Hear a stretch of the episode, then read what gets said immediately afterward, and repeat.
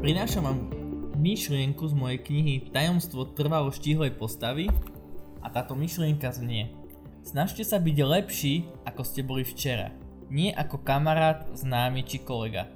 Ak sa od toho oslobodíte, priniesie vám to radosť a spokojnosť. Veľmi často zažívam, že ľudia sa porovnávajú s druhými.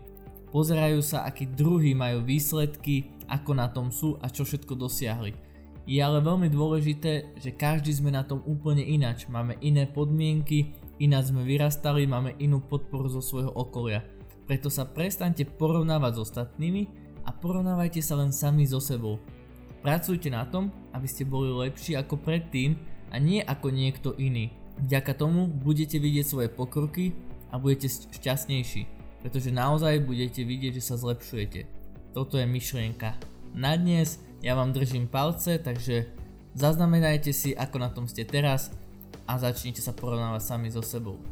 A túto a ďalšie myšlienky nájdete v mojej knihe Tajomstvo trvalo štihlej postavy, ktorá je už v predaji v každom dobrom knihkupectve a takisto e-shopoch.